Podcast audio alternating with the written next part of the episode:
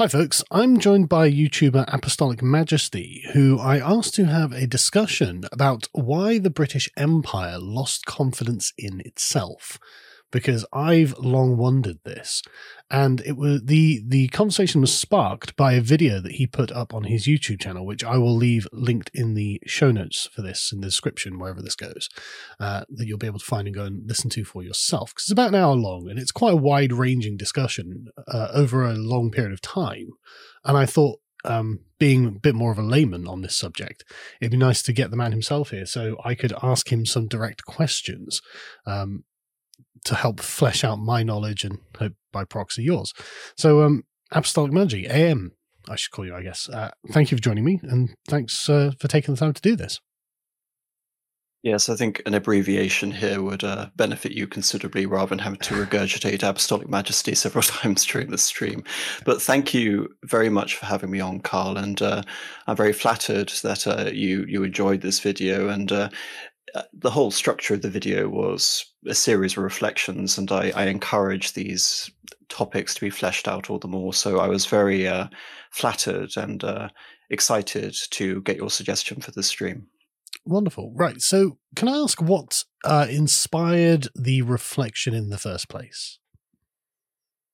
Uh, yes, certainly. Um, regarding a, a, lot of sort of the various accounts that I follow, um, other YouTubers such as Semiogogue and uh, Academic Agent have um, brought to the fore this idea of what exactly is the relationship with the British Empire and the global American Empire, and essentially what responsibility does the British Empire have for enabling uh, the American Empire. But because I am a historian of the 19th century, and I've become sort of more familiar with early modern subjects and even medieval subjects. Just a historian just does look at these sort of subjects as uh, various uh, subjects pique their particular fan- uh, fancy. Hmm. I decided to look at this from the beginning. This from the earliest point of inception of a British Empire, and try to conceive of this idea in the round because um, it's something unfortunately I can't give a clear answer to. This is hmm. part of a evolving series of reflections, and um, I believe that continued discussion revol- uh, revolving around the subject is much needed because there isn't any sort of satisfactory answer out there, as far as I'm concerned. That's one of the reasons why I wanted to have this discussion. Actually, to hope uh, push the uh, discourse forward. Um, so I think it's worth beginning where roughly you began in the kind of ad hoc nature of the British Empire. Um, I I don't think uh, I don't think we need to go quite as far back as Henry II, um, but I think the sort of era of the gentleman privateer is roughly where I would start placing the sort of formation of what would become the world spanning modern Brit- modern quote unquote British Empire. And I, I find this really interesting because it seems to me that the British Empire kind of came about by accident. Uh, whereas if if I were to compare it to say the Roman Empire, there's obviously a lot more state policy involved in the conscious expansion of Rome. Whereas for, from my understanding, it seems that the British state often finds itself saddled with new provinces it didn't quite expect. Is that a fair characterization?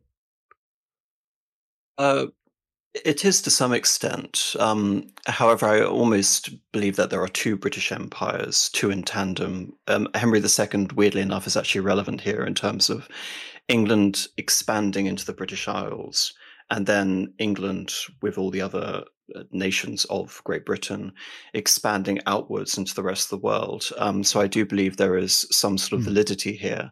Uh, but I think you're right in saying that the British Empire, the modern British Empire, I think one of these defining sort of moments in terms of the end of continental possessions and the birth of you know a proto British Empire really begins with the uh, concession of Calais to the Mhm. French. Um, after which point, with the ascent of Elizabeth I, really the English Empire gets going as a uh, as a privateering exercise against the Spanish, uh, raiding the uh, treasure ships which are bringing vast amounts of gold and silver from the recently reconquered uh, conquered Mesoamerican empires, um, the Aztecs and the Incas. Um, so you can say that England began as a pariah uh, on the international stage, given that most of the prominent monarchies and nations of Europe were Catholic, um, with the exception of countries in Scandinavia, for example. And Britain was aiding the Dutch revolt against the Spanish Empire at the same time.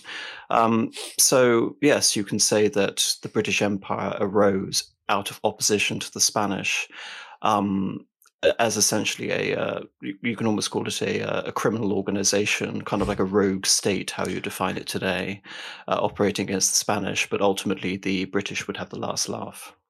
So i think that's um, important in the constitution of the british empire um, because when you have in more ancient times uh, a conscious state attempt to conquer other states and territories in order to deliberately subjugate foreign peoples and extract wealth from them, you end up with a much more self conscious uh, civilization that is undergirding that.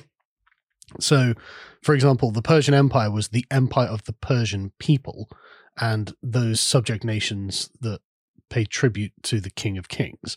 Whereas Uh, in your video, you make a good point that it's quite a long way into the British Empire where Queen Victoria is called the Empress of India, and it's just the Empress of India. It's not the Emperor of the British dominions or something like that. And I, I think that's really interesting. And I was wondering if that had something to do with the strange constitution of the British Empire. What, what are your opinions on that?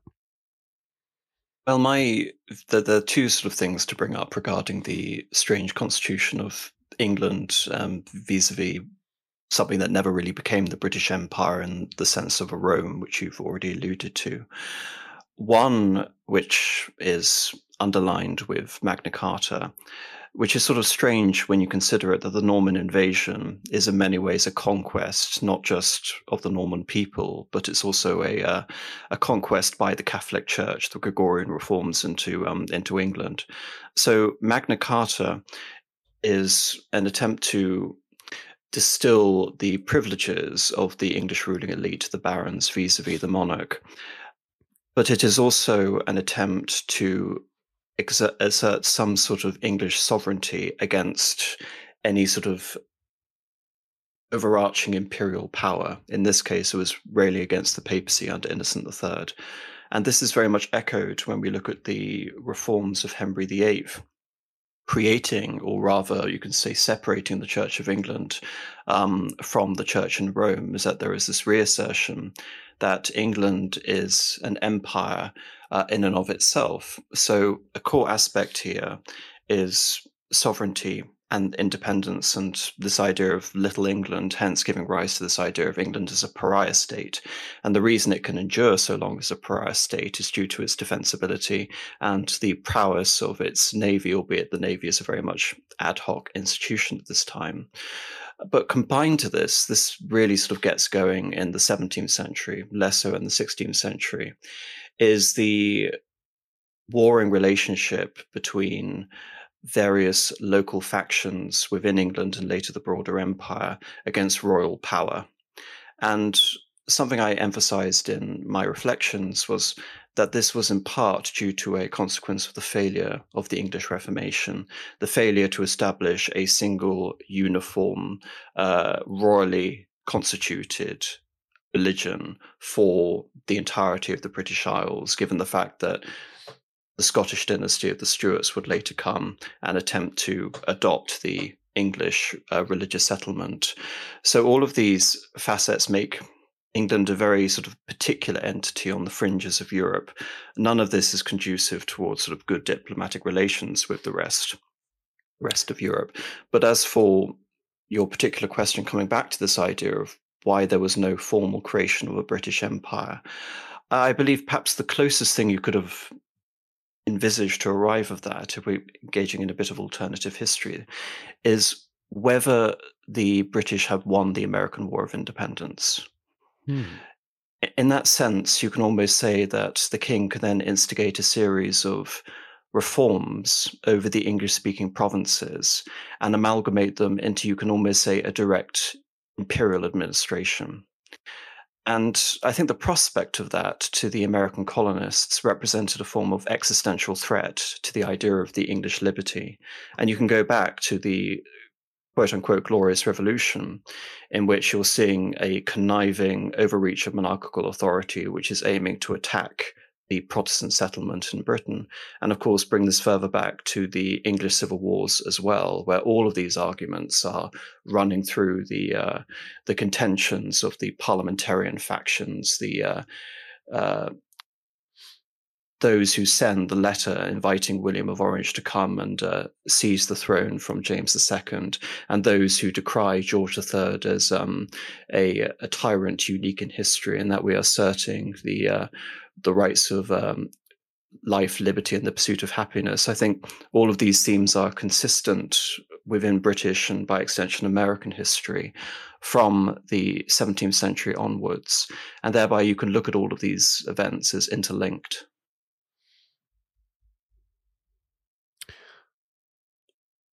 So, is it is it fair or not to mischaracterize events? Um, say that the the rise of the British Empire probably wasn't expected by the people at the time as things went along until something like the 19th century when it became self evident that after the de- defeat of Napoleon, Britain was the great power of Europe. And this meant that it wasn't again I, I keep coming back to this idea that it wasn't really a conscious attempt to form an imperial dominion because there's definitely a, a different like I, I i wonder about the terminological accuracy of calling the English and British settlements in the New World as imperial. Because imperial to me connotates one ethnic group dominating over others. No, I, I agree with you. This this should be emphasized. When, when I mean when I mean imperial, yeah, it's rather difficult when I, I use I try and um, compromise between very sort of specific usage of terms and terms that can be readily understood. When I characterize empire, I mean imperium in the sense of mm. the Roman word to command. Yeah. So if we're looking at imperium, I'm almost seeing this as the king assuming imperium over his subjects in a new mm. settlement, mm. which looks back at the various um, conflicts that we see before. But you're right in the sense that imperium does tend to denote lordship over one race yeah. over the other. And this, of course, um, is evident in the Roman Empire when you have the primacy of the Latin peoples and the amalgamation of other imperial subjects as federati, uh, representing um, allies or those who mm. entreat essentially with the Roman Empire. And in terms of this amalgamation of all these very disparate peoples, which ultimately was far more diverse than the Roman Empire, this is very much established by the 19th century. And something else I mentioned in my reflections is this idea that there were many British empires existing throughout the span of this entire sort of demarcation point in history. Mm. So the British Empire is a useful term, yet it's also an incredibly um, simplistic way of envisaging this whole scope of history.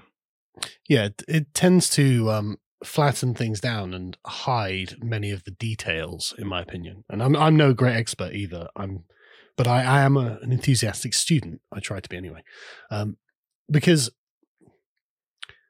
it's it it's very clear to me that it the dominion status that the Anglo colonies get as different to the other areas connotates that this is just kind of an expansion of a civilization rather than anything imperial. Um, and so when confined to this sort of sphere, it seems that there wouldn't be a reason for a loss of confidence.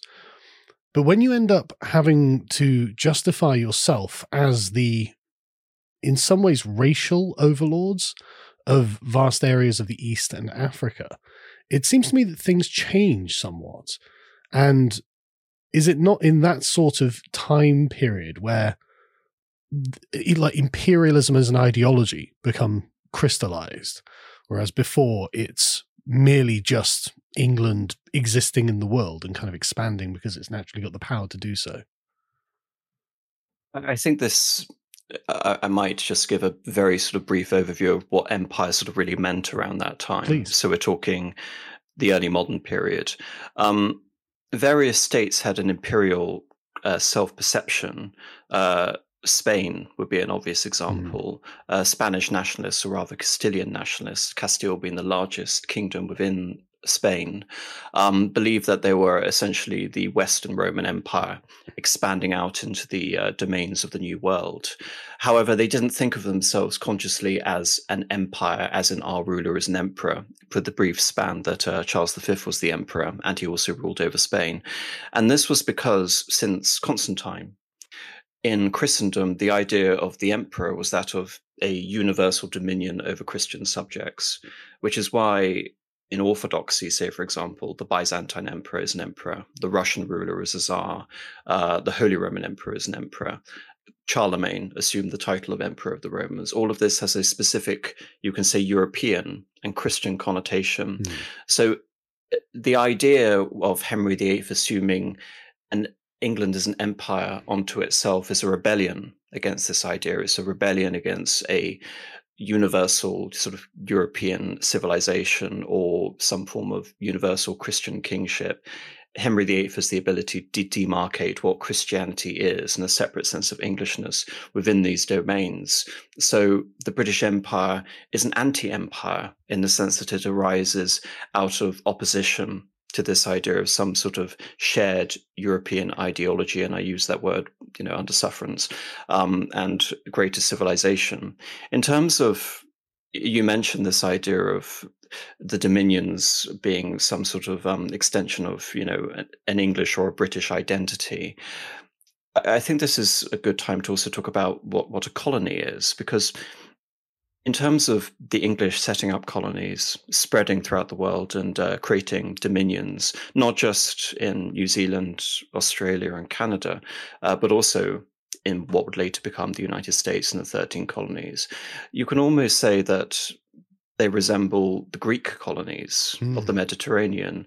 Uh, and there is Hellas, there are the Hellenes, but you have sub races within that um, cut within that grouping, such as the Dorians, Aeolians, Ionians. Um, so you can say that there is a shared ethnos, a connection between all of these territories, but it's very loose in the same way that you can say that the Greeks habitually went to war with each other, mm. with the exception of the War of Independence. is not that bad, obviously, between the English colonies up until that point. Uh, but I think, in terms of looking to some sort of precedent, where you have a mother country in the form of Hellas, and then you have this outcrop of various sort of colonies expand you know expanding as far as uh, you know the, far east in the case of the um, Greeks in India or in Massilia, which is modern day Marseille. You have this weak connection, but the strong ethnic connection, and indeed with the colonia, you also see this replication of the culture in the mother country as well. And I think this is a good way to almost examine the first British Empire that comes about this. And in terms of Britain as a as a as representing a plurality of races, not just the English, but also representing the Irish, the Scottish, and the Welsh. Um, this conception of an English empire becoming a British empire becomes very apparent after 1707, where you have the Act of Union. And by the 1730s, people are beginning to conceive of themselves as a British Empire. But such a definition allows for all of these distinct groupings within a large umbrella which is this shared notion of a British Empire. But as I, have mentioned, with um, the conceptions of the early modern idea of empire and England as representing an anti empire, this notion of a British Empire is, in some senses, similar to Spain. In that we are expanding all across the new world, yet at the same time, it is an empire which is emphasizing sovereignty, sovereignty of the English people, and sovereignty mm. of the English constitution against that of any uh, potential European oppressor. Yes, because in the early stages of the empire, one thing that I find interesting is how little it seems to be ruling over foreign peoples. Uh, d- does that make sense? Like, like the thirteen colonies, the settlement in Canada there seems to be no desire for the administration of foreigners. And it's only after the American Revolution when we start leaning heavily towards the East and towards Africa that seems to become an issue. Am I correct in that? Uh, with one major exception, of course, which is the transatlantic slave trade. I thought you were going to say um, Irish. Sorry, sorry. Yes, you are. You are correct there, of course. no, no. I, I, I, I, I think you're completely right there. I, I should, I shouldn't, I shouldn't have forgotten the Irish. I am part Irish, so I can't believe that I forgot about the Irish. But yes, indeed, indeed, the the 12th century uh, oppression of the Irish and yeah. the uh, 700 years since. But yes, um, within the British Isles, um, you could also bring up Braveheart and things like that I regarding suppose, yeah. the Scottish and uh, and freedom. But in terms of something, um, well, actually, they go hand in hand. The conquest of the Irish and the expansion of um, Britain across the west coast of Africa into places like the Entrepots and the Gambia and expanding that out. Um, the British aren't obviously the first to conceive of the internet of the uh, Atlantic transatlantic slave trade.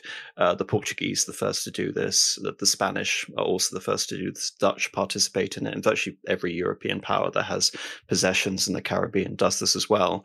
But as various colonizers are coming from Scotland and they become the Ulster plantationists and they form, you can say, the nucleus of what now, now what is now Northern Ireland. Hmm. Uh, so too are the British colonies in the Caribbean uh, and the expansive sort of trade in tobacco and sugar are dependent on this uh, uh, body of slaves, which is being imported from um, uh, from Africa. And um, this is actually the direct legacy of Cromwell in terms of the massive expansion into the Caribbean. It wasn't enough for the British simply to raid the Spanish treasure ships uh, during Cromwell's um, stint as Lord Protector of uh, uh, the British Isles. Um, he begins the expansionary process into the Caribbean, and of course, we also have significant numbers of uh, black slaves in the southern states of America, prominently Virginia, as well. So it's not necessarily accurate to say that uh, there is an absence, not not accurate to say there is an absence mm. of um, foreign peoples under a dominion, but it is fair to say that there is a majority of an essentially a English Scottish ethnicity, uh, which is ruling over these various territories, um, and with the exception of some provinces in the Caribbean, all of them up until the late 18th century had some direct connection with the mother country, mm. some sort of shared feeling of ethnos. And this is why I believe that um, it was something the British were ultimately able to weather, but why the American War of Independence represents this first major crisis of confidence. And I do believe it was an existential crisis as proven by what will happen over the next 200 years. Yeah, what what I meant there was, um, you know, there's no foreign peoples with an ethnic sense of themselves that the British are ruling over discreetly. Um, obviously, you know, Africans taken from Africa lose their tribal connections, and so they just become blacks in the New World context. Um, but it's not the same as the Spanish ruling over the Inca or something like that, you know.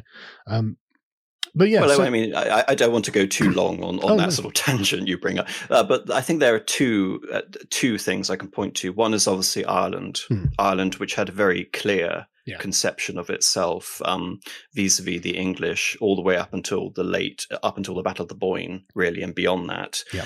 Um, and another point to mention before we get to um, the Battle of, uh, before we get to the, the, the, turning east of the British Empire towards India, um, during that time, Britain also annexes. Uh, New France, it annexes Quebec. And it's a wonder in a way that Britain was able to successfully hold on to French speaking colonies rather than their own uh, uh, mm. co uh, co ethnos. Very briefly, why do you think that is? Uh, I think it partly due to the fact, again, I haven't really looked into this subject in much depth, um, but I think it's partly because a Canadian identity was formed in opposition to dominion by the United States, mm. if if that if that makes sense. no, no, and, does, um, yeah. the Americans saved Canada for us. I see. Yes. Yeah. Okay, that's very interesting. So it seems to me that the analogy with the Hellenic colonization of Mediterranean and wherever else pretty apt because there seems to be, even to this day, an understanding that they are kind of like us uh, in in despite of the fact that they're thousands of miles away and hundreds of years of history separate us, especially when dealing with the Americans, um, they're always still very sympathetic. And it didn't take long after the Revolutionary War for them to turn on the French, um, which I find very amusing. So then there must be something to that. And so it strikes me that the the English speaking colonies around the world would only have strengthened British confidence. So, moving into the 19th century, and say in the first quarter or so, we defeat Napoleon, Britain must have been presumably at its zenith in terms of confidence, if not in terms of territorial extent at that point. Um, could you pick the story up there? Uh, I, I, would actually uh, uh, just push back against that oh, slightly in terms of the zenith of confidence. I think um, the period from 1783, uh, really up until the the death of um, of Pitt the Younger, really represents a weathering of a long of a protracted crisis uh, within the the whole sort of British identity regarding the loss of the colonies. Hmm. Um, like I said, I think fall of the, the the loss of the American colonies to the British Empire it represents a disputation over the nature of the English Constitution. Um, in terms of this idea of colonists sort of rebelling against a monarch, this has happened before. The most prominent example in recent memory at that point is when the Dutch rebelled against Philip II, who was also King of Spain. But within that um, conflict, it's pretty obvious that the Dutch were looking to ancient precedents of their own self-governance and they were believe they believed they were being ruled over by a foreigner hmm. so what makes the american example really quite um, interesting by comparison to the dutch example is the fact that these were co-ethnics rebelling against the english king who could in many ways be seen as an ethnarch um, a mm. patriarch of the various um, English sort of outcrops existing throughout the world. And in order to sort of justify this, the American colonists have to look at the English king as representing some form of foreign domination, even within the context of Britain. So in 1714, the Hanoverians are essentially brought over as part of the uh, the Act of Settlement to rule over Britain. Many Protestants are happy with this, and many Whigs are happy with this because it means continuation of weak rural government. Mm. It doesn't matter that the uh, uh, the the King of England is now a uh, a German who's more interested in his possession in Hanover than he is really in the welfare of Great Britain. Um, this changes with George III. George III is the first Hanoverian monarch to really take an active interest in terms of exerting personal rule over his territories, where George II and George I were essentially happy to let prominent Whig figures such as Robert Walpole do the day to day administration of government for them.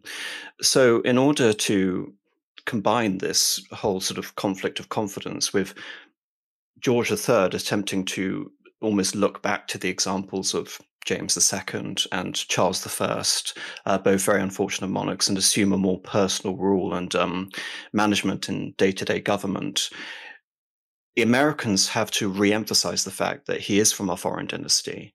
And it's very handy for them because who are the fighters that the king brings over to combat Hessians. the revolutionaries? Hessians, mm. Hanoverians, mm-hmm. various German mercenary corps, um, which there are in abundance of in the late 18th century, uh, who can be very who are very readily available and willing to serve the Hanoverian monarch. But in addition to that, the Hanoverian monarch is allied with various native tribes as well um, in the Appalachian region who are preventing the American colonists from expanding outwards into the West. And so in order to sort of bring this parallel with the Dutch, the Americans have to turn the King of England into another. They have to almost present him as renouncing mm. uh, his uh, his duty to protect his own sort of um, ethnic subjects by bringing in these foreign elements which are opposing them in this struggle. Um, and so I, I, find that terribly fascinating in terms of presenting the King of England as another and representing this as a form of ethnic betrayal, because it breaks apart this sort of aspect of the colonies. And I think it um, it does throughout the remaining centuries. It imprints this idea of a crisis of confidence. You can say it impugns the whole idea of leadership, not just by uh, the King of England, but by Britain in general, which is only going to exacerbate going forward. So this is the climate in which you know, Britain loses the American War of Independence. To make things worse, the French are mm-hmm. supporting the Americans in this conflict. And so Britain had emerged 20 years earlier as the world's superpower. And 20 years later, it looks as if all of these things are going to unravel quickly. And so Britain finds new purpose you can say almost a new zeal um, in terms of being able to redefine empire in its conflict with revolutionary France and conflict with Napoleon, despite having been essentially a liberal constitution, uh, a parliamentary system, uh, albeit officiated by a monarch. All of a sudden, William Pitt is seen essentially as the uh, the man standing against the the unfettered expansion of Jacobinism, and this is complement with the philosophy of Burkeanism, etc., etc. Mm. So it is in the struggle against France that we see a new series of new political movements that are coming out of um, uh, very sort of uh, dormant parts of the British political caste. Um, but on the one hand, they're rallying against Jacobinism, yet they're innovating in many other ways, such as with the abolition of slavery. Um, and this later becomes a core aspect of Britain's imperial mission going forward.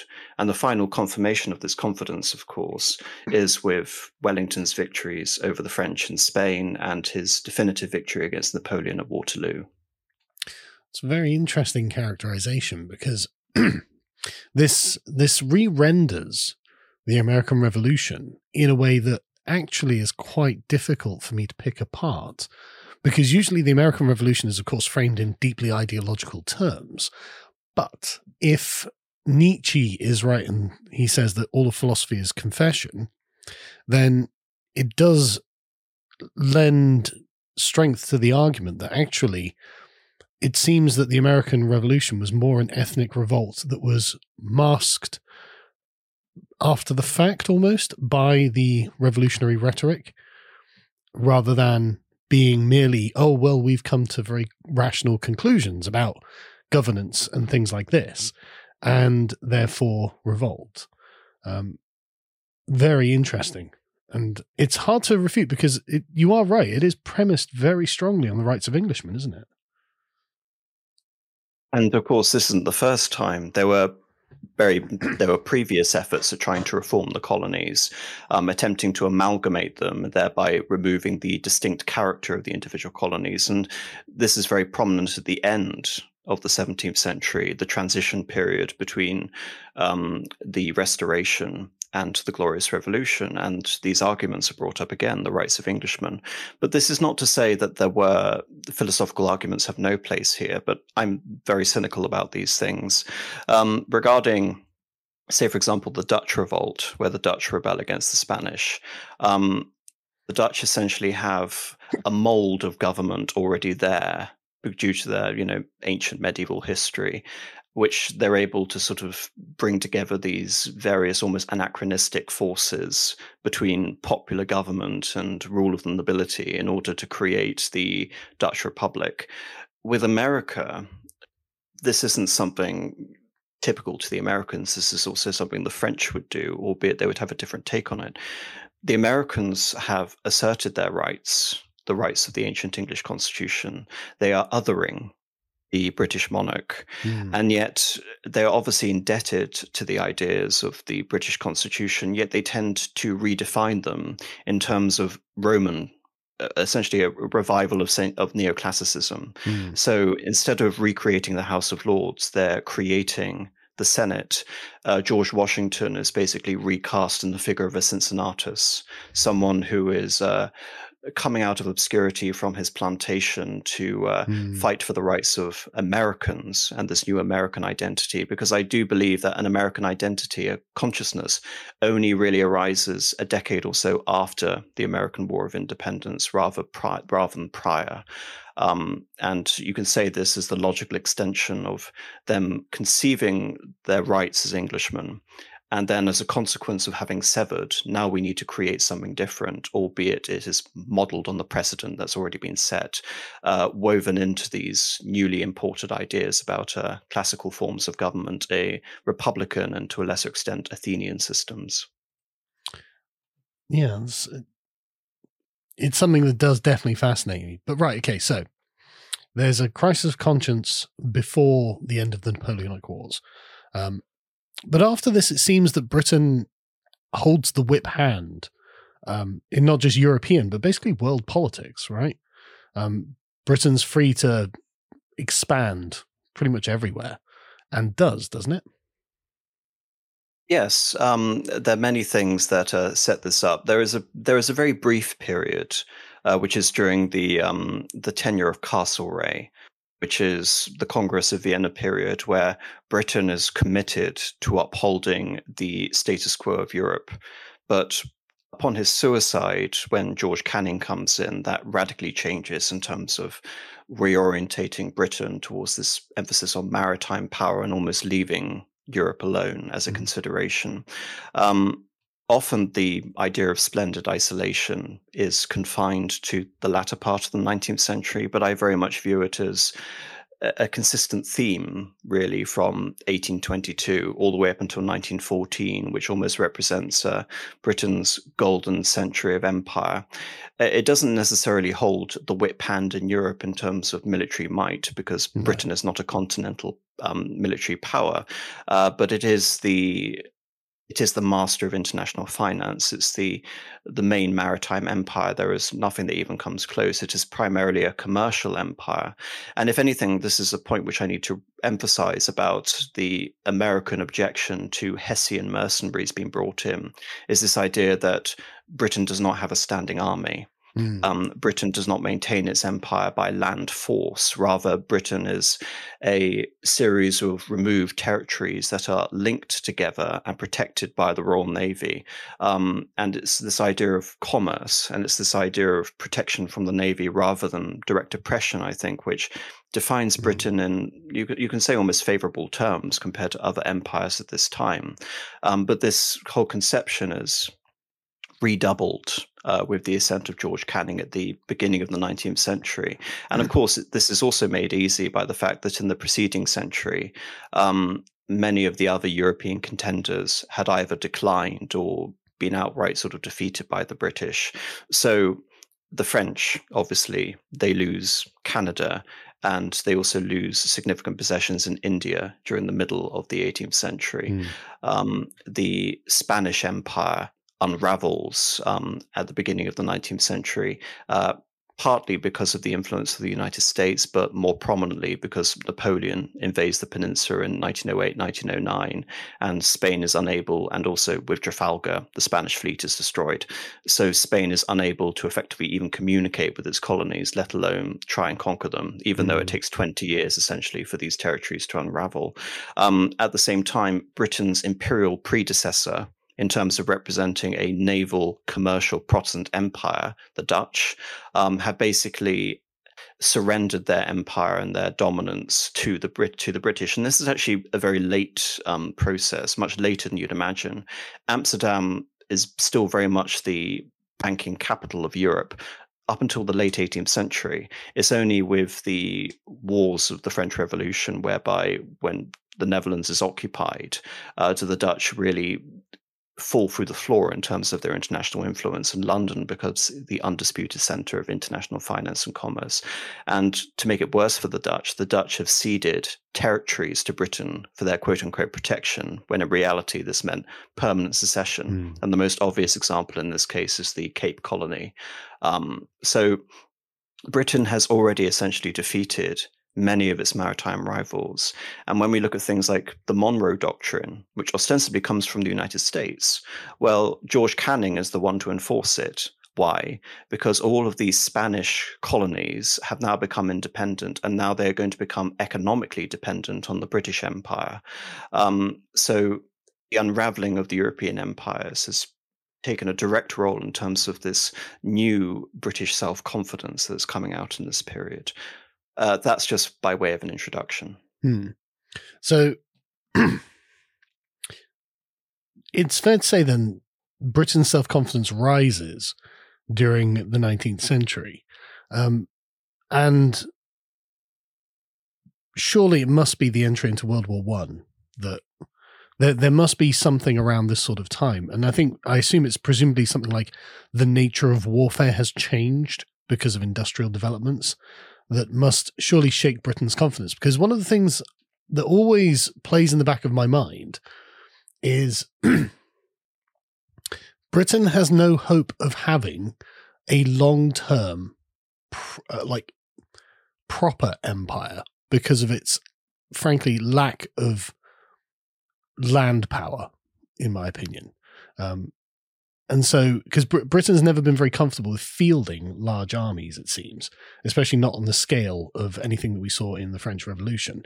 So it seems that a hundred years after that, if millions of men are marching across Europe, what could Britain possibly do really? I want to to bring up this land power and actually refer back to the United States because if Britain was ever going to have a uh, a steady source of manpower, it was mm. through the complete colonization of North America. Mm. And had Britain been able to maintain a good relationship with its colonies, in which there was a system of mutual defense baked into this idea, then I, I I believe that the whole idea of manpower could have been offset. That and had the Americas retained their distinctly English character, mm. uh, which of course is eroded significantly when we have mass migration from Europe in the course of the 19th century. Um, but I think uh, I would like to, if possible, uh, Carl, I'd like Please. to put this idea of World War One on hold because. Uh, I, I, do want to emphasize that the 19th century is not just a period of confidence so much as it is a period of radical change and radical mm. change regarding self perception of empire. So I've already tried to explain the best way I can that Britain is moving on from being an ethnic empire um, and now it is becoming something else. It has become orientalized. Mm. And the most prominent example in this, of course, is India. Um, at the same time, uh, Britain is losing confidence in the ancient institutions which have defined it since Henry VIII's original sort of self identification as England as an empire in and of itself, the two cornerstones being the Reformed religion and the monarchy. In the beginning of the 19th century, both of these things uh, essentially become nothing more than window dressing for the whole sort of mission of the British Empire. In 1828, 1829, we have the Catholic Relief Act, which basically makes a nonsense of the whole idea of the king as maintaining the reformed faith within England. And the Catholic Relief Act is simply going to pave the way towards further concessions, which, uh, in my mind, sort of ends with 1888 and Charles Bradlaugh being able to affirm his loyalty because he's an atheist rather than swearing an oath to God and thereby, by extension, the king as maintaining the proper religion of England within the imperial possession. So I think that's a key thing to emphasize. The other being, of course, the 1832 Great Reform Act. As a hmm. consequence of the 1832 Great Reform Act, we are moving away from royally appointed governments and we are becoming a parliamentary state. Britain is becoming a, uh, a parliamentary state in the sense that even though we don't have mass emancipation in the early half of the 19th century, all governments, there is the understanding, have to be drawn from Parliament. And this is very much settled um, with the ascent of Queen Victoria. And in terms of imperial self identification, this comes to the idea of Whig history and the triumph of Republican and hmm. later democratic institutions. The idea that the English Civil War, the Glorious Revolution, all of these things were paving the way the towards our advance, our, our, progress towards yeah. our advanced um, parliamentary democracy that we arrive at in the 19th century. Indeed, if you actually look at the arguments of the opponents, um, there's this ridiculous term which is bandied about in the 1820s and 1830s, uh, typically by historians who want to um, denigrate this period of history, the idea of an ultra Tory when the ultra Tories would basically go and say that all we're trying to do is defend uh, the letter of the settlement created by the Glorious Revolution, that being the defense of the Reformed religion. Um, so all of these elements are to some extent progressive. They're all sort of buying into this idea that Britain must become more democratic, must be more egalitarian. And who is responsible for the next Great Reform Act? It is Benjamin Disraeli, who would later become the leader of the Conservative Party. And th- it's because there is essentially this idea that Britain must rely on contingents from below to be able to participate in government uh, in a way which is slowly being adopted by other states of Europe. Um, I, I, don't really want to get into France because it's far too hmm. complicated. Mm. But this idea of the triumph of parliamentarianism is mm. ebbing away at the various monarchies in Europe. The only monarchy which is able to resolutely stand firm against this until the 20th century is, of course, Russia. But how does this really connect with the British Empire? Well, there is now emerging a huge series of contradictions, internal inconsistencies within the management of the British Empire as per the legacy of the American War of Independence, states like Canada and later Australia are beginning to have autonomy conferred upon them, um, as opposed to what happened immediately before the American Revolution, where um, the British government under Lord North and King George was trying to make the colonies economical for the United Kingdom. Now there seems to be some sort of understanding by the 1860s onwards that this isn't going to work, that we need to confer more rights upon our colonies not vice versa. Yet at the same time, look at India. India is essentially being modeled on that of the British's new Mughal emperors. Uh, we are ruling essentially by some form of uh, divine right or right of conquest, and we are bringing all the local, all the upper strata within India, the various Maharaja states, into essentially obedience or alliance with the British Crown. And other states, say, for example, states in sub Saharan Africa and others, are going to be administered directly, uh, in some cases, by British governors. Um, in other instances, say, for example, we have the British essentially occupying countries and using various rulers as puppets. Um, Egypt is a very good example of this. In other senses, like with China, we have the British opening the door for China to become part of the system of international trade with the Opium Wars. And then Britain takes on the responsibility of being able to manage the Chinese economy. And as with other states in South America, like Argentina or the Ottoman Empire, Britain is holding this empire together through a state of essentially economic um, indenturedness. Hmm. And yet in Britain, yet in um, in India, we're holding this together by appealing to the imperial legacy of the Mughals. And yet in Britain itself, we're looking to the idea of essentially the um, the emancipation of the of the British worker and their active participation in the affairs of government, and this idea of benevolent paternalism, which is adopted by Disraeli. All of these things are being used at the same time. And this is why I find the British Empire such a unique institution, because the British Empire does not have a consistent ruling ideology. It looks at the various sort of peripheral regions within the empire. And based on their ethnic and historical character, it tempers its response. So, India, of course, is the most obvious case, but in the white settler colonies, there is a different response to this as well.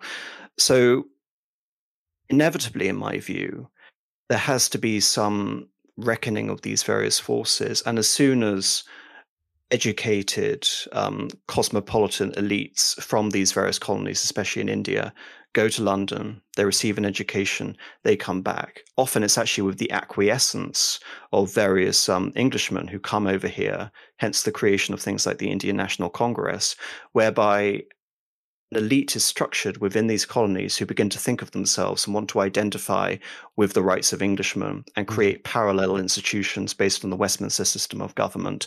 And yet they are prevented from doing so because of the whole nature of Britain simultaneously adopting a parliamentarian form of rule and yet denying that upon the subjugated races.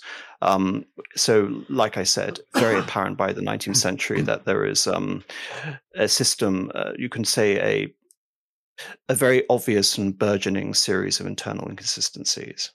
Yeah, this this is um, kind of the meat of what I wanted to talk to you about is the the changing philosophy of I suppose Europe in general, but Britain specifically, because as as you pointed out, you have increasingly egalitarian ideals being introduced into the United Kingdom.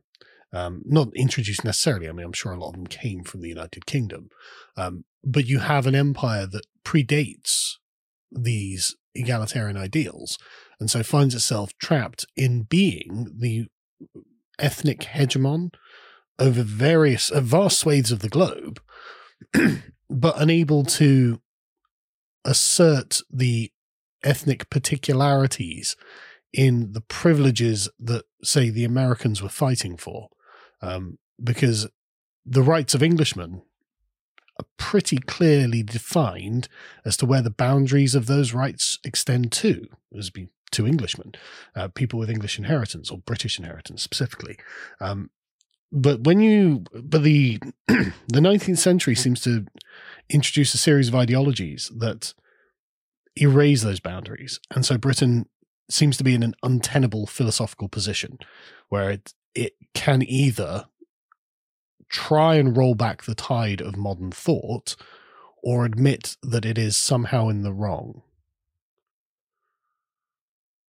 I want to bring this back to your your comment very early on regarding the Persians, hmm. because the Persians ruled a what was then almost considered a universal empire, and they were able to administer that empire based on a system of local rulers or satrapies, which owed allegiance to the Achaemenid kings of kings in Babylonia and in Persia proper one possible way of being able to counteract all of these internal inconsistencies is to emphasize the idea of British subjecthood. Hmm. That regardless of what your ethnicity is, all of these possessions, the peoples of India, say, for example, are subjects of the king, emperor. And in that way, re emphasizing the institution of monarchy could be a way of being able to counteract that in the sense that Britain is exercising imperium again mm. in the Roman sense, and everyone is subject to the emperor. Uh, yet at the same time, this idea doesn't really. This idea is only, in my mind, very superficial. It's never able to inculcate into a, a consolidated ideology because, of course, what's happening in Britain, the whole previous two centuries of British history have been the ebbing and decline of British royal authority until it becomes nothing more than an ornament, a shibboleth, really. Mm. And this is very apparent by the reign of Queen Victoria. Queen Victoria is more presidential than the presidents of the United States. She presides over the empire. She is the figurehead. She is the symbol. But in ter- and in that sense, someone like Queen Victoria could be a rallying figure. But beyond that, all of these different possessions have incredibly different, uh, significantly um, differentiated relationships to the motherland and their own sort of conceptions of what it means to be a subject of the empire. So, in that sense, Britain is very distinct from, say, something like the Achaemenid Empire. Another thing you can draw on is, of course, religion. Religion, of course, being the most obvious source of one's outlook on the world, an obvious way of being able to unite people together if one's going to look at this purely in terms of practical power politics. But like I've drawn attention to, Britain's empire is bizarre in the sense that it comes out of a failure of the English Reformation settlement. The English Reformation is unable to create a consolidated religion under the king, and is unable to purge various sort of Catholic elements, especially within Ireland. And another thing I need to draw attention to with the American uh, Wars of Independence is that it is the religious essentially dominion of the king, which is another reason behind the American revolt and their desire essentially to create an atmosphere of tolerance, which is represented by the, the separation of church and state. So without a religion, Britain also has to simultaneously protect Hindus. It has to protect Muslims. Mm. It has to rally all these different ideological groups which are mutually incompatible to the cause of monarchy and subjecthood within the empire. And that that has been done in previous eras, but it's always been under a very clear flag of ethnic dominion. And it seems to me that at the end of the 19th century, the turn of the 20th century, ideology has taken over. And I mean, I, I don't want to just lay the blame at the feet of liberalism, but it seems that liberal ideology pervades a lot of thought in this era, and I mean, and in previous eras as well. But when it it is now framed as the rights of man, I saw a I saw a Palestinian uh, before the settlement of Israel talking about the pro- a video from I think it was 1930 talking about the proposed settlement of Israel, and he's talking about the rights of the Palestinians in the context of what has been granted by the British in a kind of ideological way. He's he doesn't say it's the rights of Englishmen, but that's the framework in which he's appealing to because that's the framework the British have presented, and these become universal rights. And so when you have a universalized but abstract view on what rights are, suddenly the entire British Empire, and we, we're seeing this with the decolonized movement now, becomes invalid and the people running it also feel it is invalid, right? Well, yes, absolutely. I think there's there's much merit in your thought because the whole aspect of nationalism, self determination within those ethnic groups, uh, goes hand in hand with the advance of democracy. Hmm. Once there is a cogent conception of what a demos is, what the people are, you add that then to the idea of natus, nation, as in where we come from, of what people we are. These two forces coincide. If you have an empire where the center is propagating this ideology of democracy and rule of the people, and then these ideas are disseminated throughout the rest of the empire, you create an absolute contradiction. Hmm. And the only way to resolve that issue is either to create some sort of horrific world government amalgamation of all of these forces. Um, or, which we're seeing now. Uh, which, which, which we're seeing now. or to basically say, no, we have one rule for thee and one rule for one rule for me, hmm. and we are going to hold this empire together by military force. Or push back on the whole idea of democracy and have the king and a group of technocrats rule over everything. Mm. And of course, those those latter propositions weren't really possible. And indeed, when you look at things like Catholic emancipation and the Great Reform Act, this is this represents a huge fear by the British ruling elite, especially with Catholic emancipation, that they're going to be overthrown within the various provinces they run. So invariably, they temper their rule based on the local cultures in which they um they they encounter within these territories.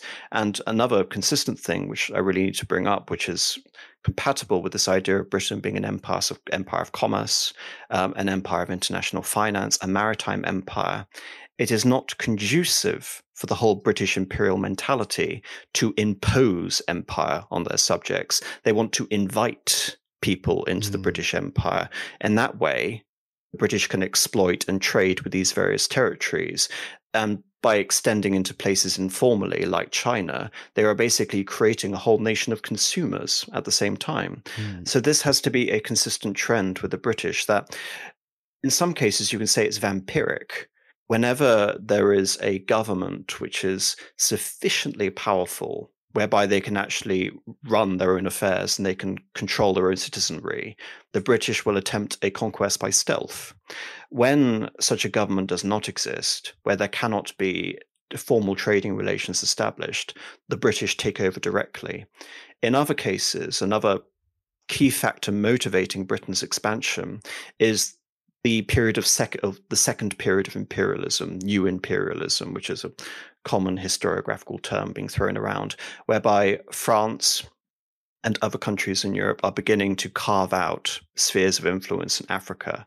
The reason why Britain was able to establish a hegemony over India was by kicking the French out and eliminating the influence of actors like the Portuguese and the Dutch.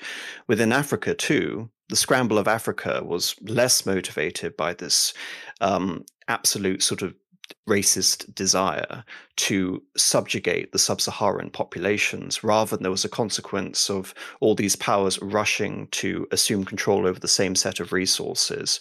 We need to demarcate these clear spheres of influence so there aren't going to be wars as a consequence of this. And invariably, throughout the whole course of the 19th century, which builds into British self confidence, Britain wins these various contests with foreign powers. Take France, for example.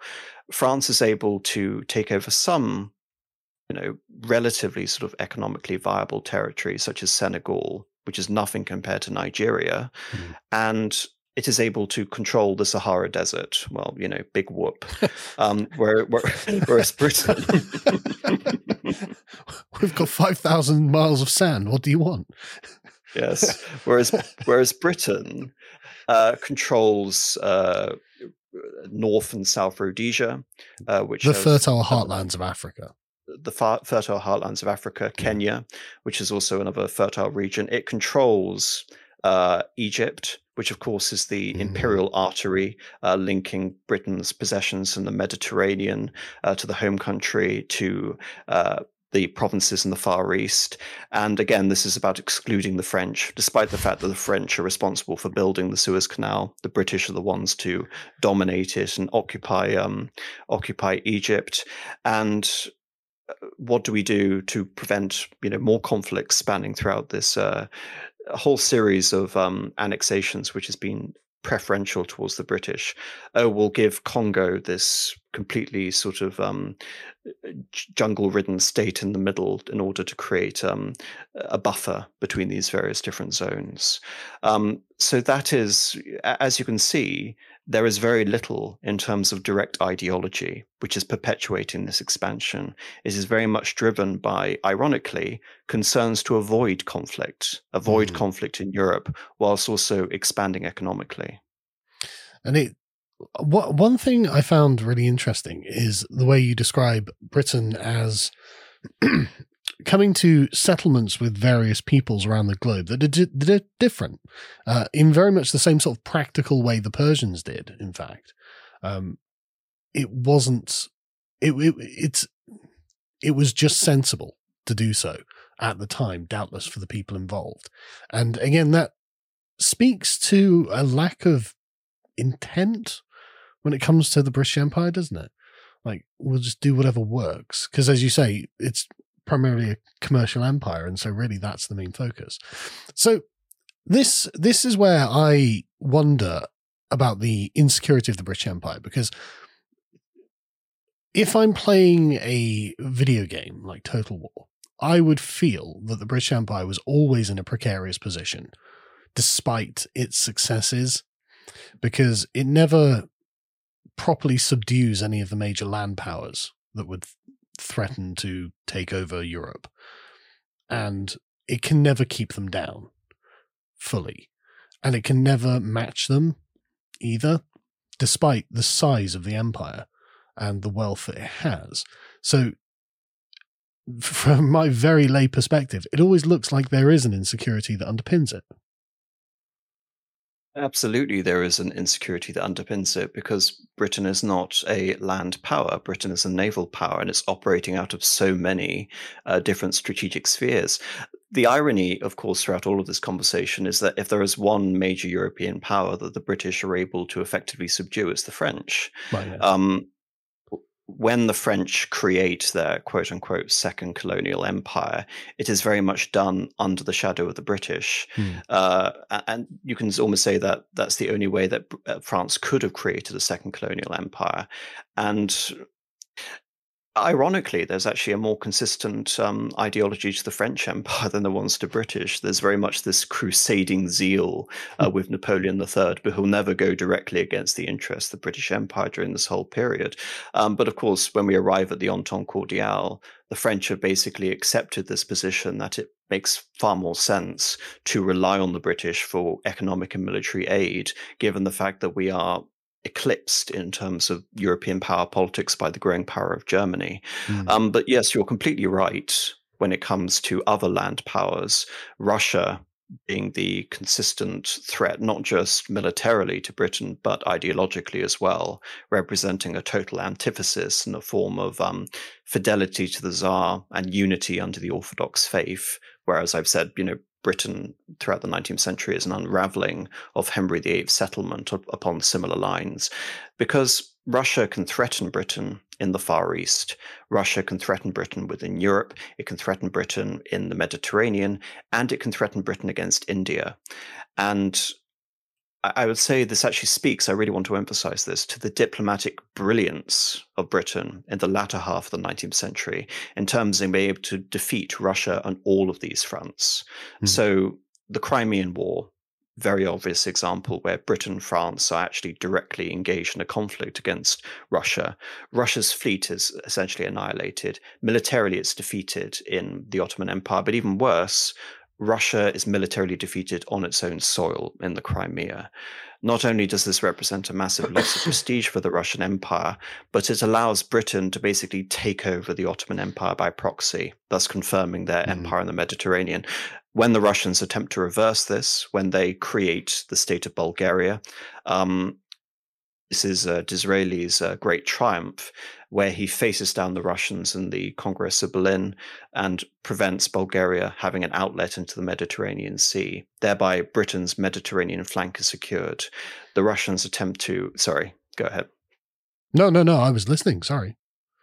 Um, sorry, I, attempts, I, I, didn't think I said anything. I was enjoying the the uh, enjoying the, oh, oh, lecture. No, it's nothing. Sorry, it's nothing to do with that. I'm I'm always very conscious the fact that I do tend to ramble on incessantly, and I'm wondering. No, I was enjoying it. Please continue.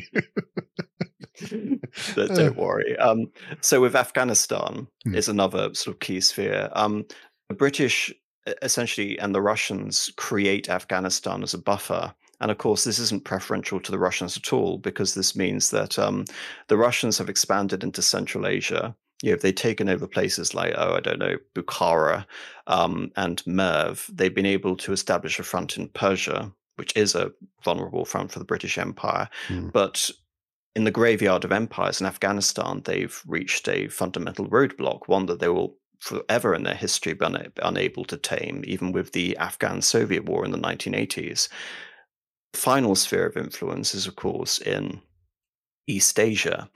And uh, this is sort of fascinating in a way because um, Russia has almost every advantage in the long term. Britain is basically holding a very tentative position in China. Britain has established direct colonies, of course, in Malaysia and Hong Kong. And yet, Britain is also seeing the rise of Japan, which you can say is an unexpected uh, unexpected result of an attempt to establish another colonial sphere of influence. When they meet the Japanese, the Japanese are effectively able to take that experience, that brief flirtation with colonialism, and they're able to rebound and adopt the principles of their would be um, conquerors. And as we see in World War II, they're able to effectively deliver Britain one of its uh, final death blows in terms of the end of empire. But Britain is essentially able, through the Russo Japanese War, to wage a war on the Russians by proxy using the Japanese.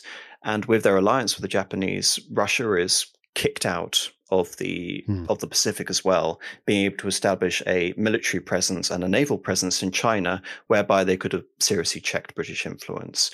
So even though you're right in saying there's an immense vulnerability in this whole system, um, Britain is able to hold on to this sort of vast uh, imperial legacy, and it does so through adroit um, uh, politicking. Um, even in the case of the German naval arms buildup, uh, the Tirpitz Plan, establishing a large naval presence for Germany in the North Sea, from which it could basically extract concessions at any summit or any meeting between the great powers. The ultimate legacy of the Tirpitz Plan is a German colonial concession in Cameroon. And that's about it. Hmm. Um, that's really all the Germans get as a result of the Tirpitz plan. They are unable to meet the British capacity for building ships. So, really, the, the two major experiences which cause another great crisis of confidence within the empire, building upon the experience of the American Revolution, but also the internal inconsistencies of the empire itself throughout the 19th century, are the Second Boer War and the First World War. And I'll, I'll leave it there for now.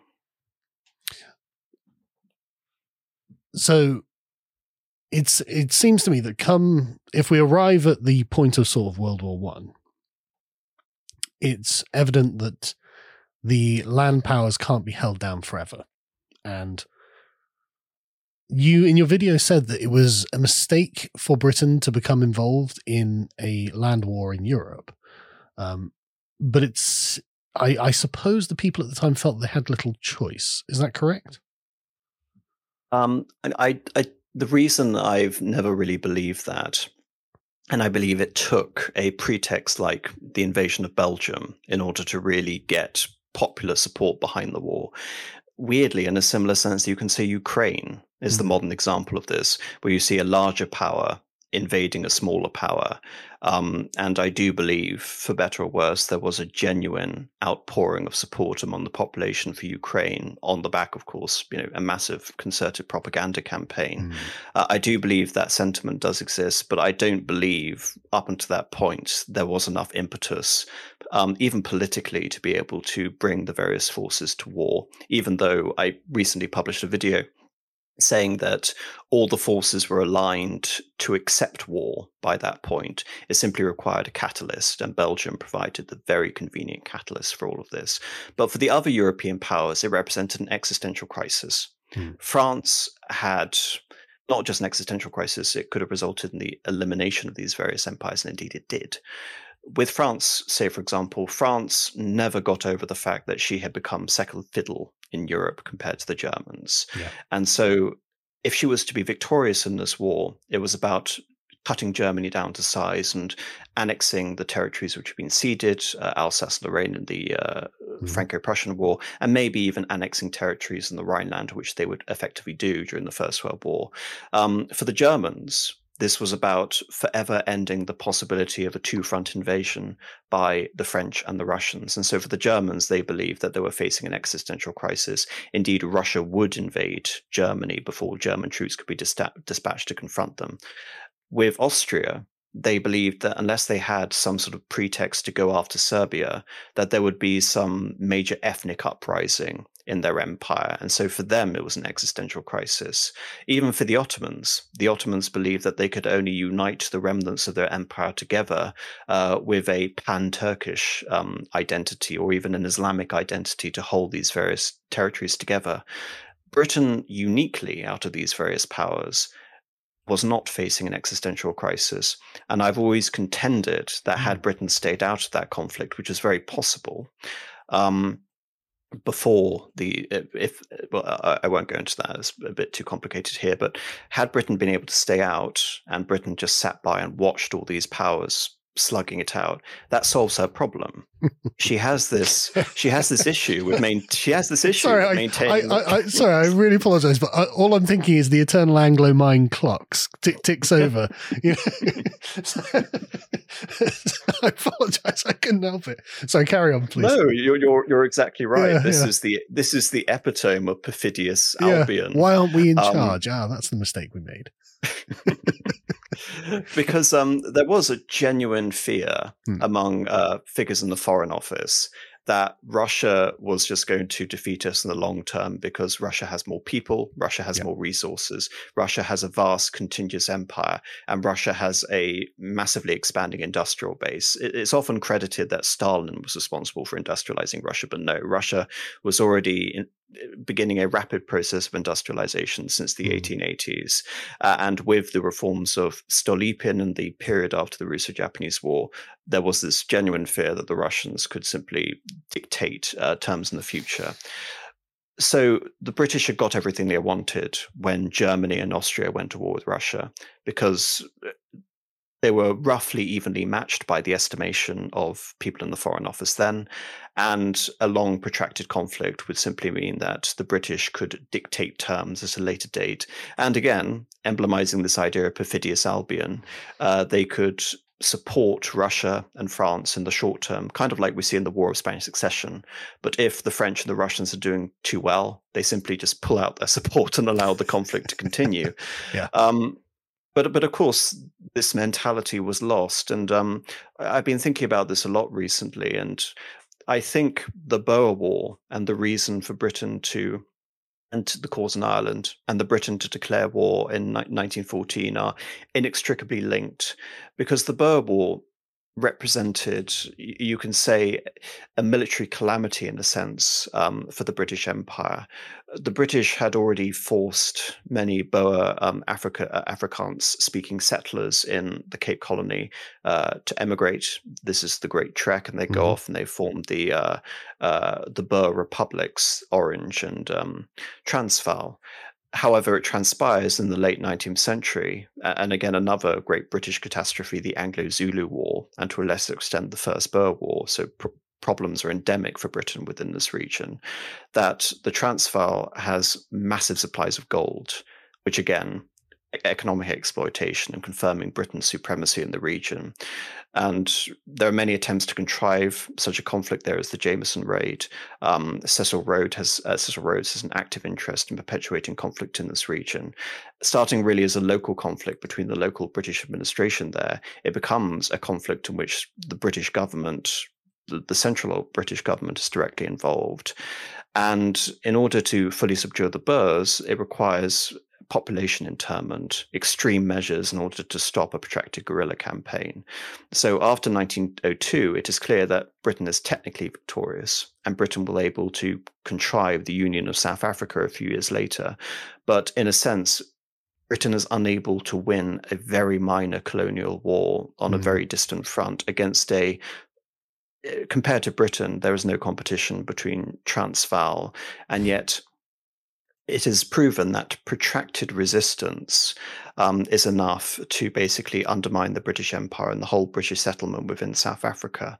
It is the same figures, such as Lord Milner, who arise uh, out of this experience in the Boer War, who are now advocating for more integration. You can say building a large uh, pool of manpower, as as you refer to regarding one of these crises, the British Empire, by uniting all of the white uh, co-ethnics uh, into a single block and creating, you can say, the something resembling a centralized government, um, essentially creating a not just a British identity referring to the British Isles, but creating a universal British identity which spans across the globe. Hmm. Um, in many ways, you can say this is actually adopting elements of a German conception of nationalism, which represents uniting all the co ethnics into a single Reich. Uh, mm. Reich, a home in the Reich. Um, and this is the only way to prevent long term calamity within the British Empire based on all the phobias, especially regarding Russia, um, which I've already pointed out. So this impetus exists where there needs to be a radical redefinition of what it essentially means to be British in the context of the empire um, in order for us to survive. Another approach is ending free trade. Free trade, as with the abolition of slavery, have been a very useful sort of um, economical and philosophical tool from which to perpetuate Britain's maritime dominance throughout um, the entirety of the world. But now Britain had economic competitors in a way which was inconceivable earlier in the 19th century, namely Germany and the United States, both of whom have adopted protective tariffs, meaning their economic sectors, their industrial capacities are being protected in a way that Britain's aren't. Mm. And so the resolution to this is well, we adopt elements from Germany and the United States. We adopt tariff reform.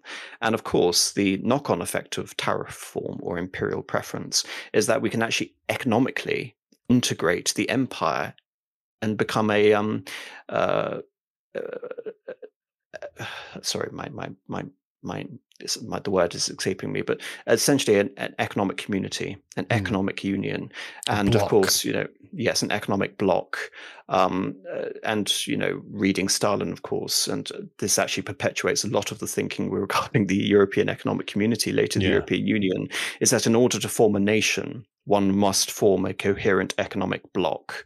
And therefore, this is a fundamental stepping stone towards the realization of this new British Federation or a global sense of a British identity. However, you have the stumbling block whereby this is not popular.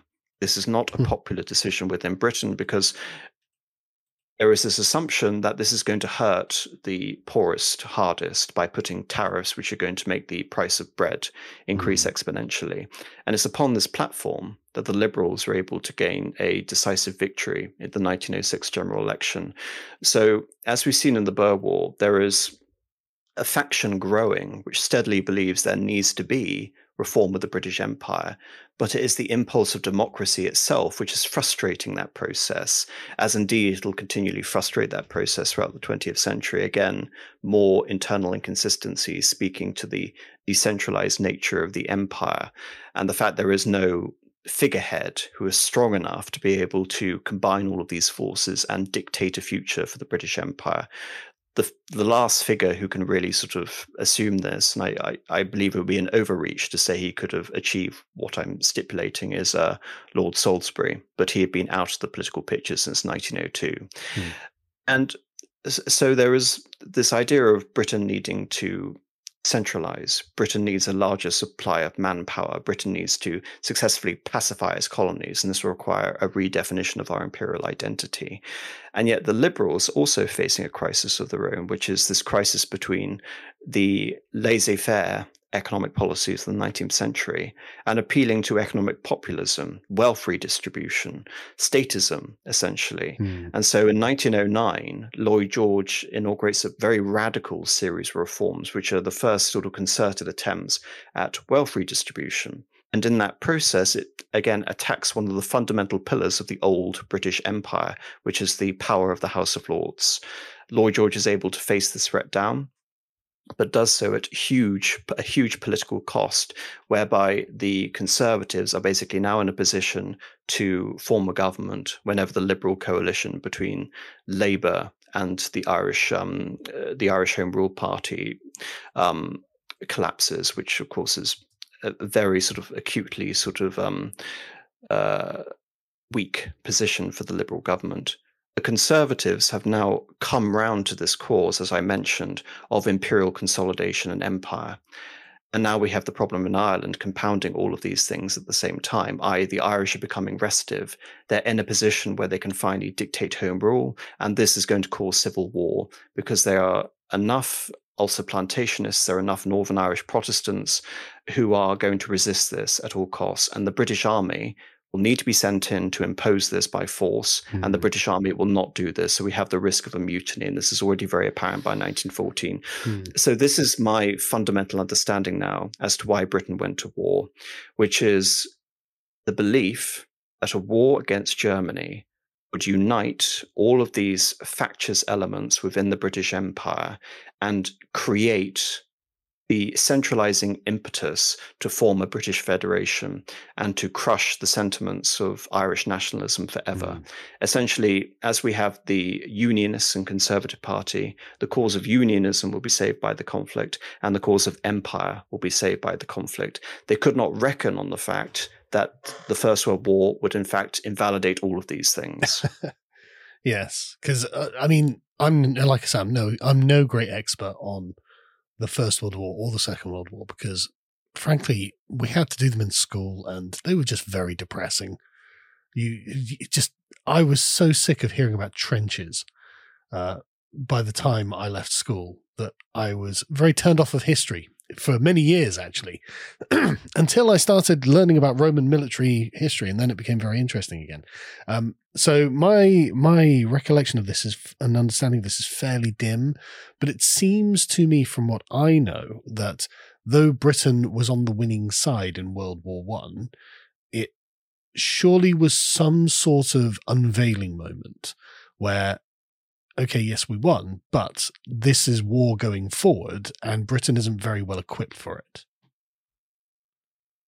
Yes, you're you're you're fundamentally correct. And, just on a side note regarding your experience in school, uh, my personal theory is that this subject should be banned yes. from being taught at school, especially the causes of uh, World War One because they are so uh, they are distilled in such simplistic terms as to give every schoolboy or girl the uh, the com- a complete misapprehension uh, regarding this topic to the point that it's dangerous. Just a quick aside on that, I I can understand why they do it because they want to make you feel like you don't want to go to war because you don't want to go to war, especially in the modern era. Um, but it does make the subject really drag on and it's all the same. It's people suffering in trenches. And so, yes, okay, I, I appreciate that's very bad, but there was more to history than this. Um, but anyway, sorry, carry on. well, no, back to your, your point regarding the fact that Britain technically won, but was in a weakened position afterwards. That that's exactly the point because Britain is an empire of commerce. It's an empire of finance, and creating a British land military tradition on par with Europe, basically out of thin air, uh, bankrupted us, mm. to be hmm. quite frank. Not only did it financially bankrupt us, but it resulted in the deaths of at least half a million men and many more being injured, which is significantly higher than our losses in the Second World War or really any other conflict to date. And um, this, in a way, acts as the first major stage for us being economically supplanted by the United States, mm. not militarily, not in terms of naval power or influence, but by the end of 1916, when there was essentially a, a coup within the Liberal government where Lloyd George splits uh, the government and joins with the Conservatives and forces through things like uh, military conscription, which again, completely anathema to the whole British psyche. Yeah. In fact, one of the one of the ways that the Conservative government, just two years before, the Conservative government had tried to defeat the Liberals was arguing that Britain had no history of a standing army and yes. so enforcing Irish Home Rule at the point of a sword would essentially be anathema not only to the legal system at the time, but to Britain's traditions. And two years, we're throwing all of that out um, by creating a, a, fundamentally different relationship between the British state and its subjects. And uh, of course, this is financially ruinous to us. And to make matters worse, we're not actually getting anywhere. Throughout the 19, throughout 1916, we're throwing everything we can against Fortress Germany, and the fortress still stands. And so mm. the Americans are now in a position by 1916 where they could basically end the war whenever they wanted because we are economically dependent on them. Yeah. But instead, they decide to join the conflict. And after the conflict, several things have uh, transpired as a result of this. Yes, we've defeated Germany, but we're also in a position where, okay, fundamentally we're a trading power. So we have no interest in economic. We have no interest in economically destroying all of these various territories which have arisen out of the conflict. Yeah. Another another thing has made this situation even more untenable.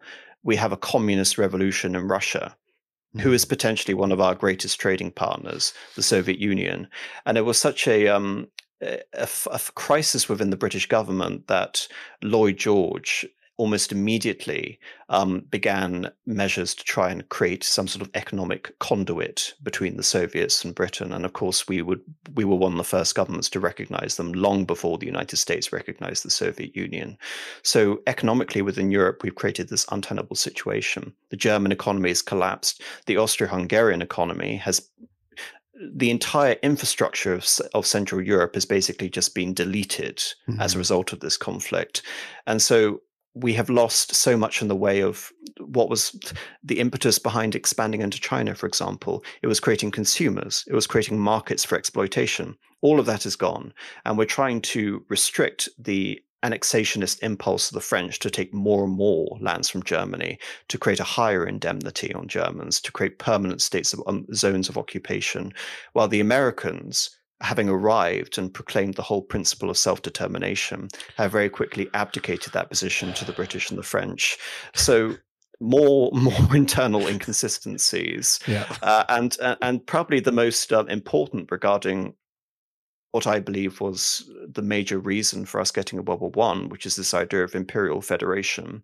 Nothing did more to damage the idea of imperial federation in the First World War, because all of a sudden you have Anzac nationalism. Mm. When you have Australians being forced into a fruitless conflict against the Ottomans to conquer Constantinople through the Gallipoli campaign, the futility of the conflict creates a significant breach in the relationship between the dominions and the mother country in terms of embroiling them in a conflict of which they have no direct concern. I mean, what was the direct sort of relationship between Germany and um, Australia? Yeah. Uh, you know the, the Kaiser Wilhelm Islands, you know, in uh, and the, the Polynesian possessions of the German Empire, which of course were a great threat to Australia. I'm sure time. they were very concerned.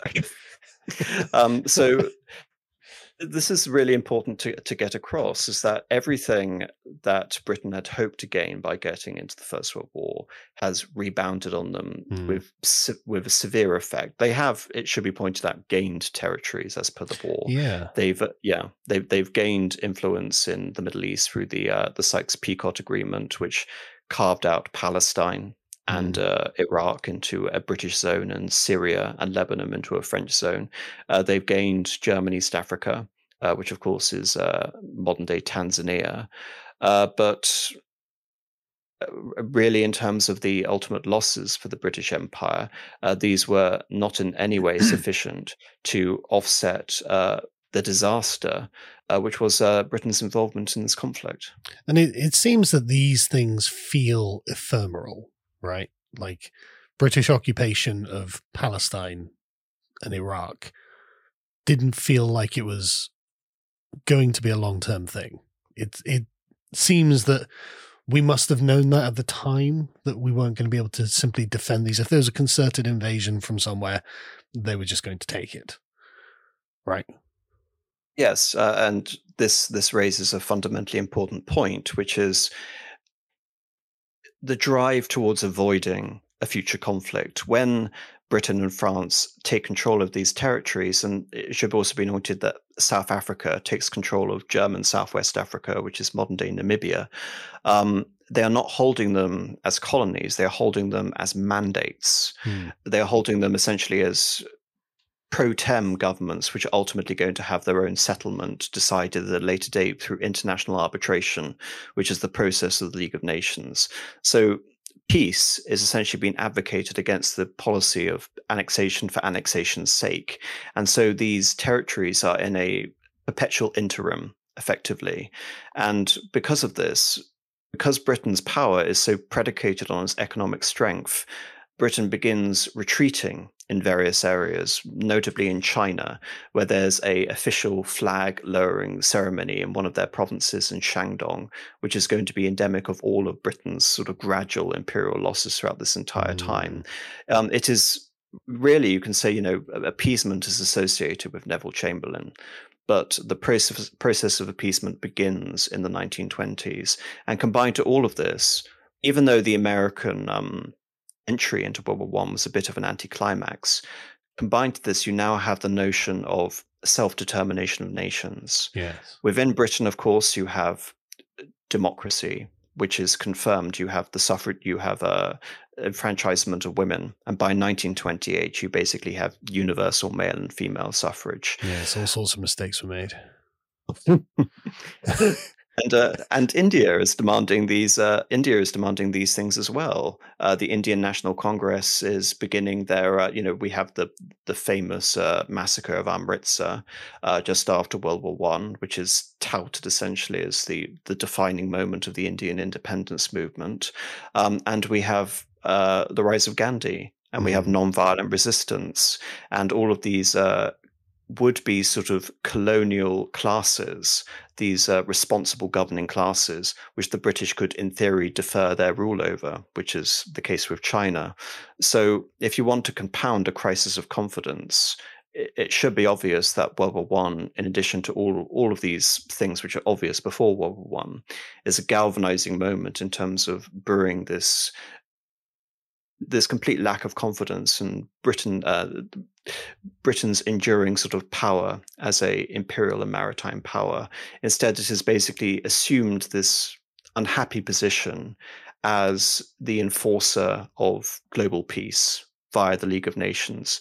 But as Britain retains its imperial vestige, its imperial power, other nations are willing to exploit this contradiction between Britain's nominal role as enforcer of basically self determination and international peace, and at the same time holds the world's largest empire. The two empires that are able to very effectively exploit this and showcase the contradiction are Japan when they invade Manchuria mm. and Italy when they invade Abyssinia. And then, of course, we essentially arrive at World War II, and I think we can probably accept that uh, Britain's empire is over very swiftly afterwards, even if the process of decolonization does take a few decades. Yes, I mean, Britain essentially made a choice, a conscious choice in 1940, which was if you continue the war, you will lose the British Empire as a result of it. And Britain decided to continue the war for the loss of the British Empire. And um, I mean, there are some people who say that you know Winston Churchill wasn't aware of exactly what the Americans were going to do in terms of their interest in dismantling the British Empire, but he must have known. he must have known. I mean, it's it's incredibly obvious at the time and in hindsight what the implications were going to be of perpetuating the perpetuating the conflict. And this also plays into something which may sound controversial uh, to people listening, but I believe it's completely borne out by the facts.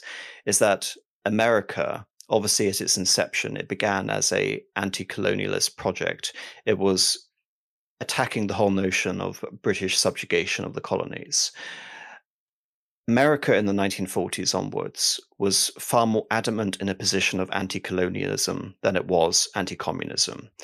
Consistently, it would essentially undermine not just the British Empire, but the French and the Dutch empires, rather than undermine the potential spread of communism, uh, which is really quite marked. And the most obvious example here to bring up, rather than just becoming inundated with details, is the fact that the Americans expected the British to repay their contributions um, in the war, whereas the Soviets were basically given a blank check. It's very interesting, isn't it? Because it, for me, uh, the way I look at this is about proximity. Uh, what what is the proximate gain for the United States? And from Russia, very little. So why would you care? But from Britain, they've already got a world trading empire that speaks English set up for you to inherit. So why would you not?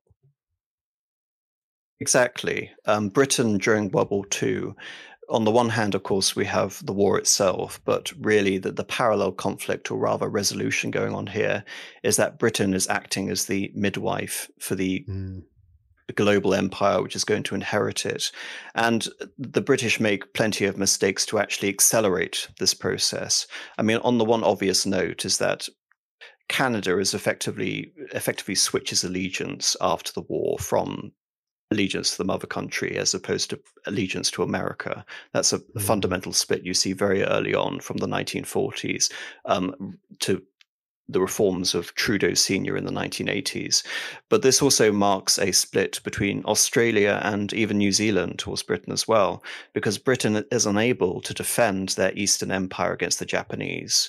Um, when Churchill says that Singapore was one of the worst defeats of the British Empire in its history, he's not wrong. But the worst thing is that this was all entirely avoidable had Britain had a stronger presence which to confront Japan's rapid conquest of all of these territories in the early months of 1942. Instead, where had all the aid been sent to? The Soviet Union. Yeah. So the British and the Americans, in their desire to defeat Germany, propped up the Soviet Union, thereby accelerating the demise when the Japanese um, continued their rapid series of conquests. And of course, the knock on effect of the Japanese conquests and this whole idea of Asian self determination that the Japanese were very um, disingenuously parroting uh, was the knock on effect in India. The idea that if India is going to remain joined to Britain for the course of the war, then independence needs to be promised at the end of it. So it is obvious by 1942 that the pursuit of total victory, unconditional surrender of the Axis powers, means sacrificing the British Empire. And as a final question, um, is there a sense of inevitability about this since World War One? Um, are the are the people in charge of Britain essentially resigned to this future? Because you you you present possible alternatives as if this wasn't physically inevitable. Um, but did the people in charge think that? Uh, Churchill certainly didn't think that. Um, after World War II, uh, we have a change in government. Churchill is replaced by Attlee. Uh, Churchill, ostensibly, despite again revealed as opposed to stated preference, was for India remaining in the British Empire, but Labour was anxious to get rid of India as quickly as possible. Um, and this actually had a very practical reason in that there was civil war brewing in India. Hmm. And if Britain were to stay, in India longer, then Britain would have to be responsible for ending a civil war and for putting down various rebellions. Mm. Um, so it was a very cynical gesture of Britain to get out before and inevitably we see the conflict between India and Pakistan, which itself, I, I need to point out, is a consequence of um, the knock-on effects of proximity towards Britain and democratic institutions and democratic mm. aspirations, which have been borne out. On, the one hand, it's fascinating when I was looking into Pakistan, um, how you had figures like Syed Ahmed who were wanting to perpetuate the British Empire because they believed the British Empire supporting a group of Muslim elites would actually prevent the domination of a Hindu democratic majority. Um, but of course, the Hindus were not going to tolerate that by the end of the yeah. Second World War. Um, so the process of independence made the process of partition inevitable in that sense.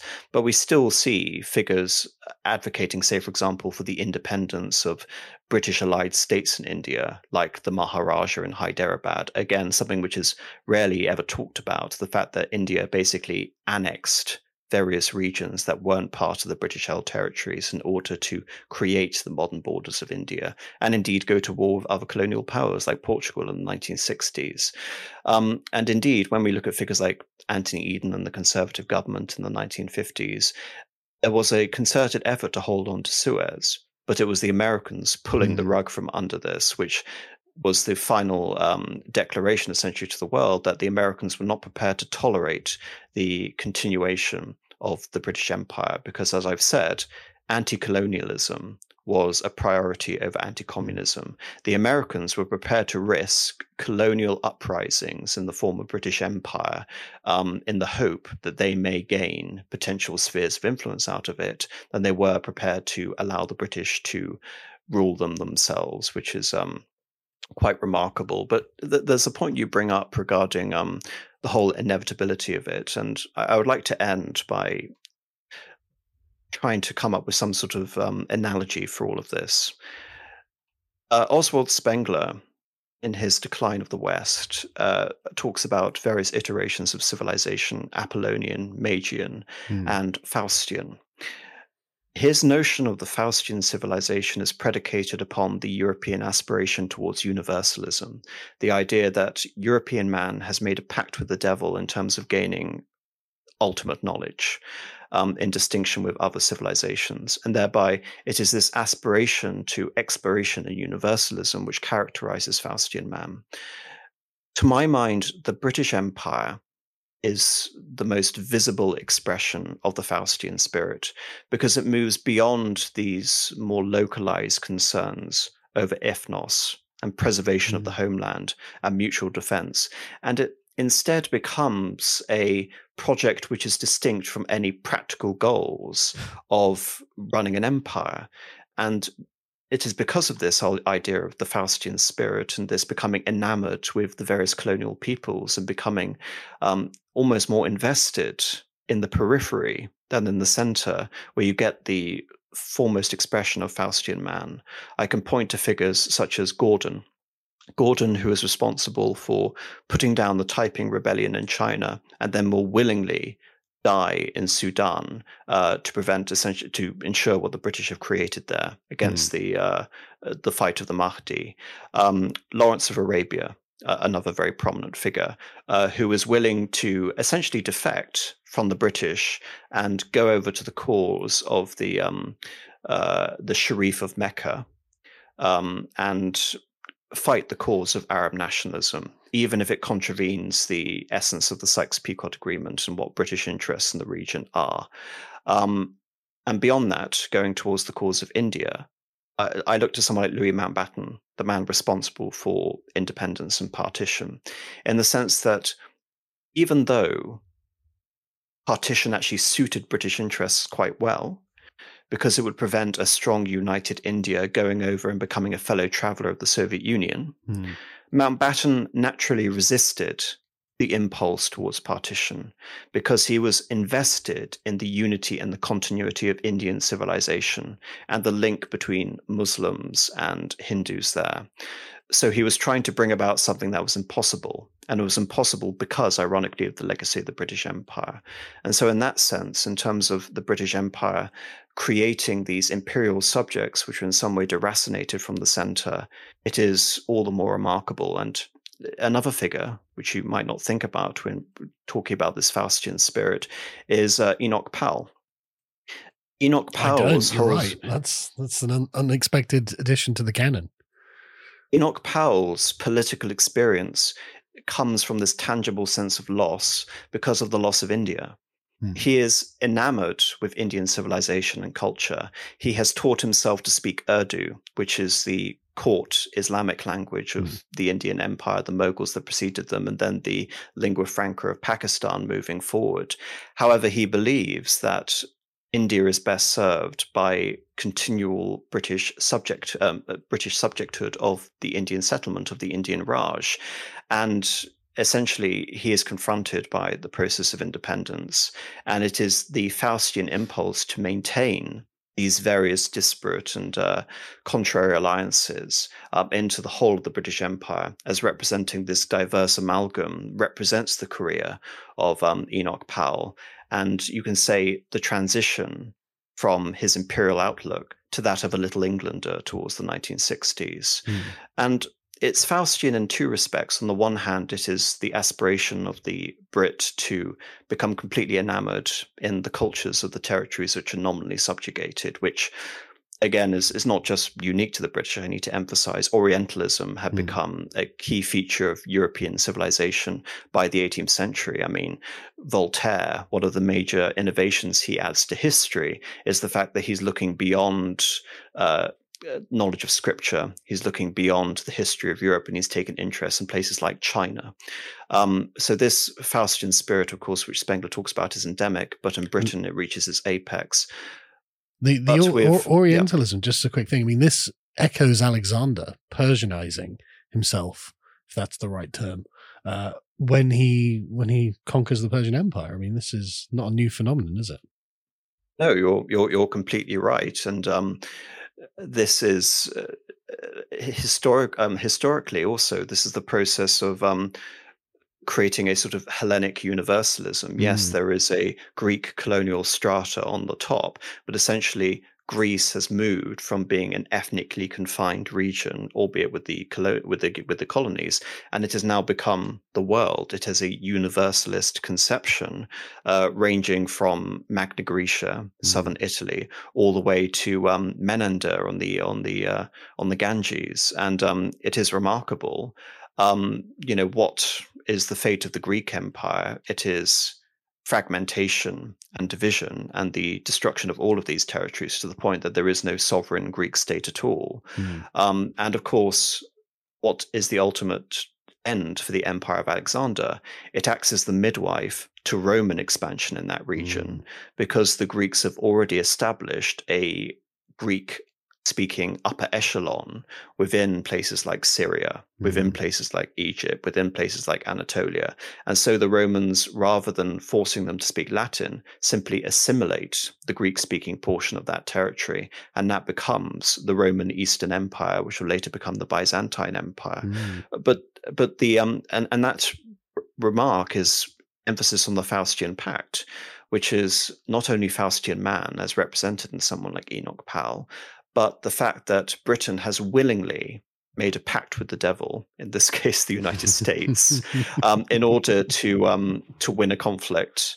But as a result of it, it has sacrificed the British Empire in the process. Just to um, assuage the fears of any of our American listeners. Uh, we, we're speaking in a metaphorical sense from the perspective of British interests. Uh, America is not, of course, literally the devil. Um, no, I, I, have not become um, the grand Ayatollah here. Yes, uh, I, I realize there are people who are, yeah, there are people who are saying such things, and I, I don't agree with them. I like America and I like Americans, but from the position of the British Empire, you can see how this plays out. But um, right, AM, thank you so much for this conversation. I thought we were going to go going to go for an hour or so, but uh, I was really enjoying uh, the exploration into what happened. Frankly, so um, if people want to find you, I assume they can just look up your YouTube channel, Apostolic Majesty. Yes, that's that's all you need to um, really need to do. But I, I, want to say, Carl, thank you uh, so much for having me on. In terms of these broader reflections, I'm only sort of coming almost belatedly to an understanding of all of this myself. Mm. And of course, because the history of the British Empire is so diverse, it is also compartmentalized. I mean, mm. when you speak of the Roman Empire, it is a fixed historiography. You know, the, the fate of the Gallic or the Palmyrene secessionist states is a story of the Roman Empire. But when you're doing the historiography of Britain, the history of Britain, you don't add equal weight to, say, for example, the um, uh, the colonies in Africa, do you? To no. the story of the British Empire, and it is because of the remarkable sort of it is the uniqueness of the British Empire has meant that the British Empire is something other than the history of Britain itself, which I think also explains the fact that Britain could essentially surrender its empire in the way that it did. It was essentially an ornament in a way, and it was maintained by various aspects such as commercial dominance in the British, um, uh, the British Navy, the Royal Navy. But once all of these are gone, then the empire is simply handed over mm. um, to the new forces which itself created, and mm. I do mean that also in the sense of the United States. Um, so you can spend so much time delving into the history of the British Empire and never once make any reference to domestic policies happening in Britain at the time. So thank you for uh, allowing me to uh, to ramble on incessantly about this uh, topic. I've really enjoyed it. It's my pleasure. Thank you so much for joining me.